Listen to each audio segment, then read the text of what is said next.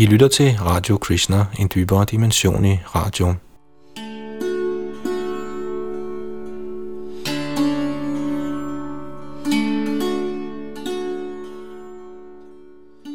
I det kommende skal vi høre et uddrag fra en forelæsning kaldet Rationel Mytologi, givet af Sariputta Das i Verdensreligionernes Parlament i Chicago i 1993.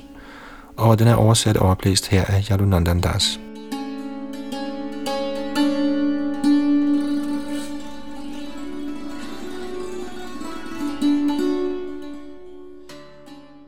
I sin berømte forelæsning om hinduisme ved religionsparlamentet i 1893 lagde Vivekananda Swami ud med at redegøre for nogle af den traditionelle hinduismes hovedtræk.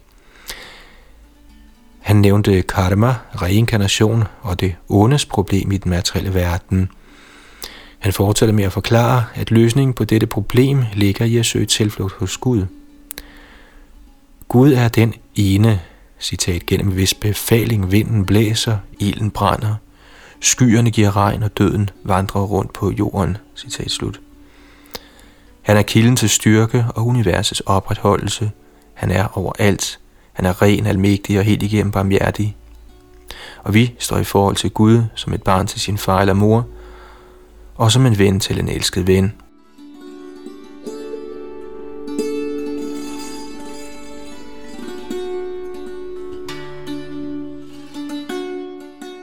Vivekananda sagde, at vi må tilbede Gud gennem uselvisk kærlighed, og han sagde, at vejen til Guds kærlighed, citat, blev til fulde udviklet og undervist af Krishna, som hinduerne opfatter som Guds inkarnation på jorden. Citat slut. Gennem kærlighed skal vi blive fuldendet, nå Gud, se Gud og nyde lyksalighed sammen med Gud. Herom, sagde han, er alle hinduer enige. Men han fortsætter med at sige, at på det endelige erkendelsestrin ses Gud som den upersonlige Brahman. Individet ender da sin adskilte eksistens ved at erkende, at han er identisk med Brahman. Han brugte sammenligning med fysisk videnskab og sagde, citat, Fysikken ville ophøre, hvis den var i stand til at opfylde sin funktion og opdage én energi, af hvilken alle andre blot er manifestationer, og religionsvidenskaben ville blive fuldendt, når den opdager den ene, som er den eneste sjæl, af hvilke alle sjæle blot er falske manifestationer. Citat slut.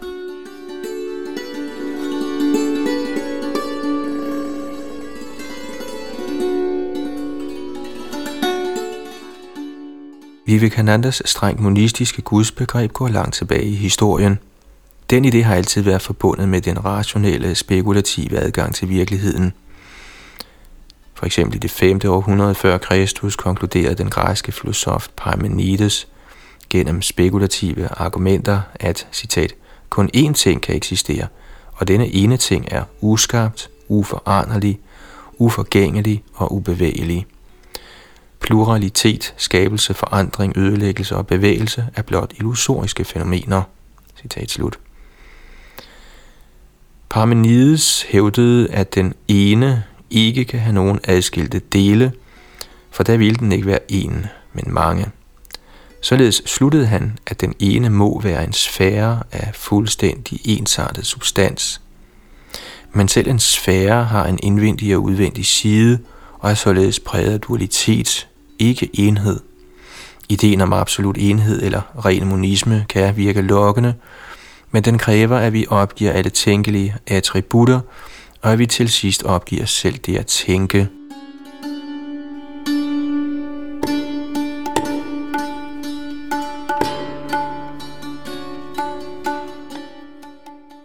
Vivekananda så dette problem, og han hævdede, at hinduismens specifikke skikkelser af guder og gudinder tjener som symboler, der hjælper os med at synliggøre det ufattelige.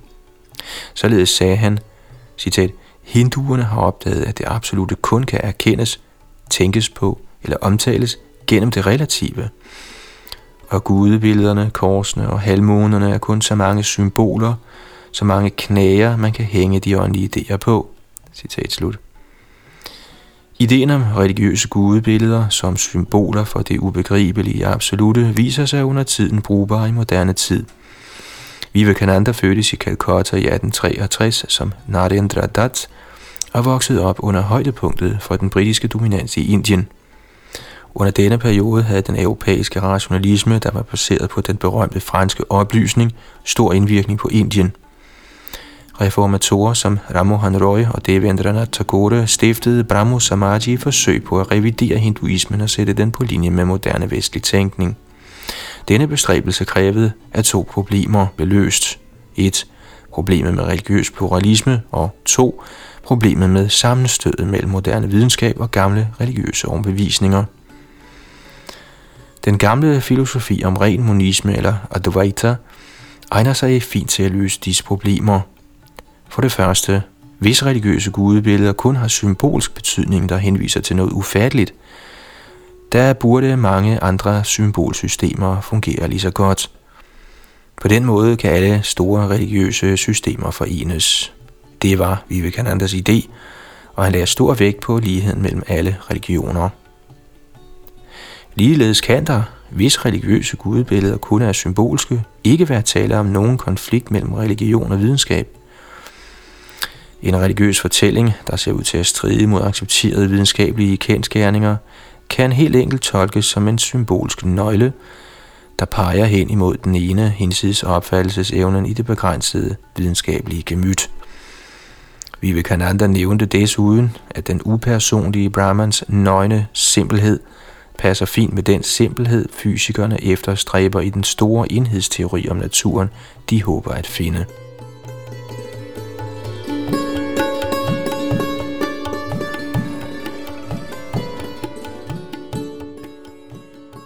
Men hvad bliver der af kærligheden til Gud i ren monisme, eller sågar kærlighed til nogen som helst? Hvis den ultimative virkelighed er ublandet enhed, og personlig eksistens er illusorisk, så er kærlighed illusorisk. Kærlighed kræver to, og ikke blot to af hvad som helst. Et forhold af kærlighed kræver to personer – hvis sådanne forhold faktisk har åndelig realitet, må der i det mindste eksistere to evige åndelige personer. I traditionel hindu-tænkning er der faktisk to kategorier af evige personer.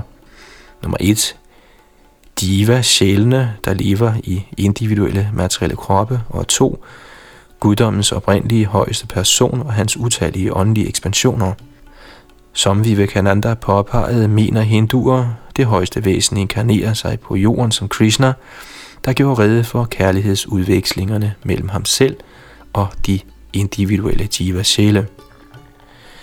Desværre viste det sig, at Vivekananda, efter at have slået sin pointe fast, afviste både Krishna og den individuelle sjæl som værende illusoriske.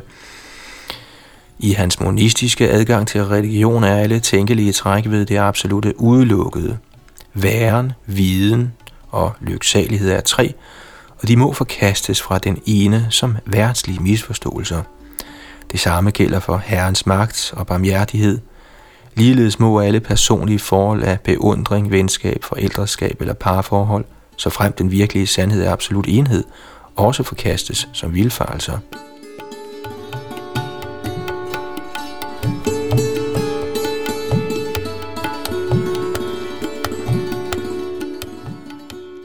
Det er da naturligt at spørge, om der findes en anden løsning på de problemer, der opstår, når moderne rationel tænkning møder mangfoldigheden af religiøse systemer. For at undersøge det, vender jeg mig nu til Bhaktivinoda Thakur, som levede samtidig med Swami Vivekananda. Bhaktivinoda Thakur fødtes i 1838 som Kedarnath Dat i Vestbengalens Nadia-distrikt – som ung fik han en engelsk uddannelse, og han plejede at udveksle tanker om litterære og åndelige emner med Devendranath Tagore, der var Brahmo Samajas leder og Vivekanandas tidlige lærer. Med tiden begyndte han at studere jura, og i mange år forsørgede han sin familie som underretsdommer i det britiske retssystem. Vagtevinod studerede indgående sin tids religiøse tanker – han ville nøje grænske de europæiske filosofers værker og var meget imponeret af Kristi lære om hengivelse. I begyndelsen fik hans vestlige uddannelse ham til at se ned på Vaisnav-litteraturen om hengiven tjeneste til Krishna. Ja, han skrev endda, at Bhagavat, en af hovedteksterne om Krishna, citat, virkede som et gemme af idéer, der passer dårligt til det 19. århundrede. Citat slut. Men på et tidspunkt faldt han over en tekst om den store Vaishnav-reformator, herren Chaitanya, og det lykkedes ham at få fat i den kommentar til Bhagavat, som Chaitanya havde givet Advaita Vedantisterne i Benares. Dette skabte i ham en stor kærlighed til Krishnas hengivne lære, som den blev udtrykt af Chaitanya. Med tiden opnåede han en høj tilstand af åndelig erkendelse ved at efterleve Chaitanyas undervisning, og han skrev mange bøger, der fremlagde denne lære for folk, både i og uden for Indien.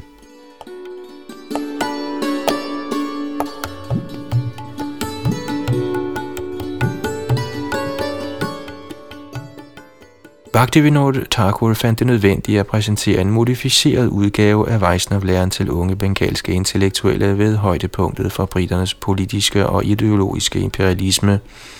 Men som solen begyndte at gå ned over det britiske imperium, begyndte hans søn og efterfølger Srila Bhakti Siddhanta Saraswati et program til direkte præsentation af Vaishnav-konklusioner over Indien – dette program blev bragt til udlandet af hans disciple A.C. Bhaktivedanta Swami Prabhupada, der dristigt fejrede Jagannath Puris elgamle Rath Yatra Festival på Londons Trafalgar Square.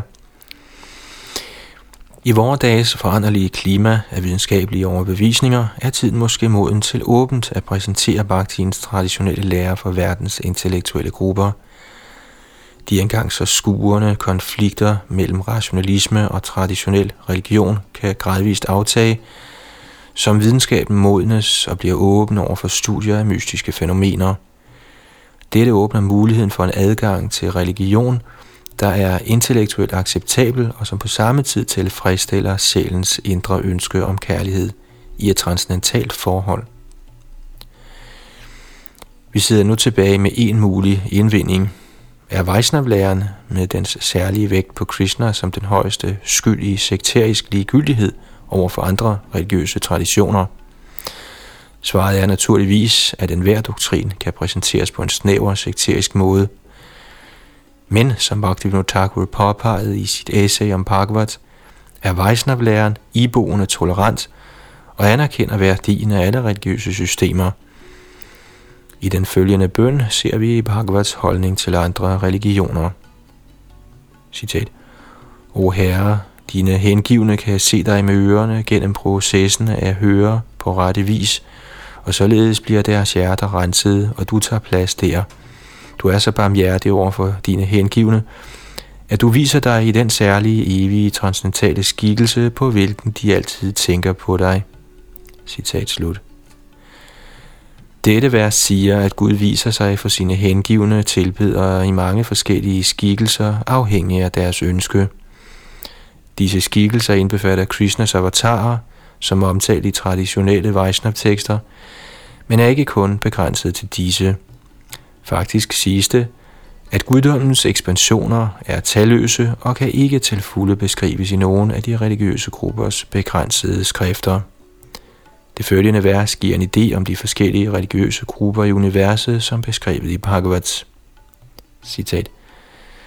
Fra forældrene under ledelse af Brigumuni og andre af Brahmas sønner kom mange børn og efterkommere, der antog forskellige skikkelser som halvguder, dæmoner, mennesker, gujakager, sidhager, gandharvager, vidyadhardaer, charanager, kindevager, kannadaer, nager, kimpurushager osv. Sammen med deres respektive ledere viste de mange universelle arter sig med deres forskellige præg og ønsker, frembragt af naturens tre fremtrædelsesformer. Således er der, grundet de forskellige væseners forskellige karakteristika i universet, en hel mængde vediske ritualer, mantraer og belønninger. Citat slut. Denne udtalelse er tydeligt, hvad man kunne kalde mytologisk, og man kan nemt forestille sig, hvordan Sir William Jones ville have reageret på den. Men den giver et prægtigt billede af utallige raser og samfund i universet, der alle gives religiøse metoder, der passer til deres særlige natur. Her kan ordet vedisk ikke begrænses til bestemte sanskrit tekster, der nu findes i Indien. Snarere henviser det til den totale mængde af religiøse systemer, åbenbaret af den ubegrænsede højeste Gud, med henblik på at højne talløse samfund af guddommeligt skabte væsener.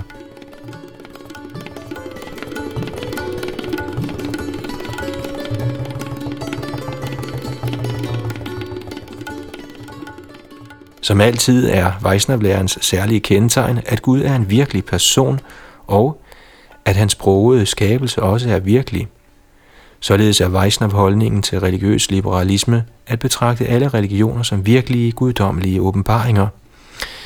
Ligeledes sigter Vaishnav-læren om Guds kærlighed til at etablere et forhold af kærlig tjeneste mellem den virkelige individuelle sjæl og guddoms højeste person, der udfører virkelige transcendentale lege.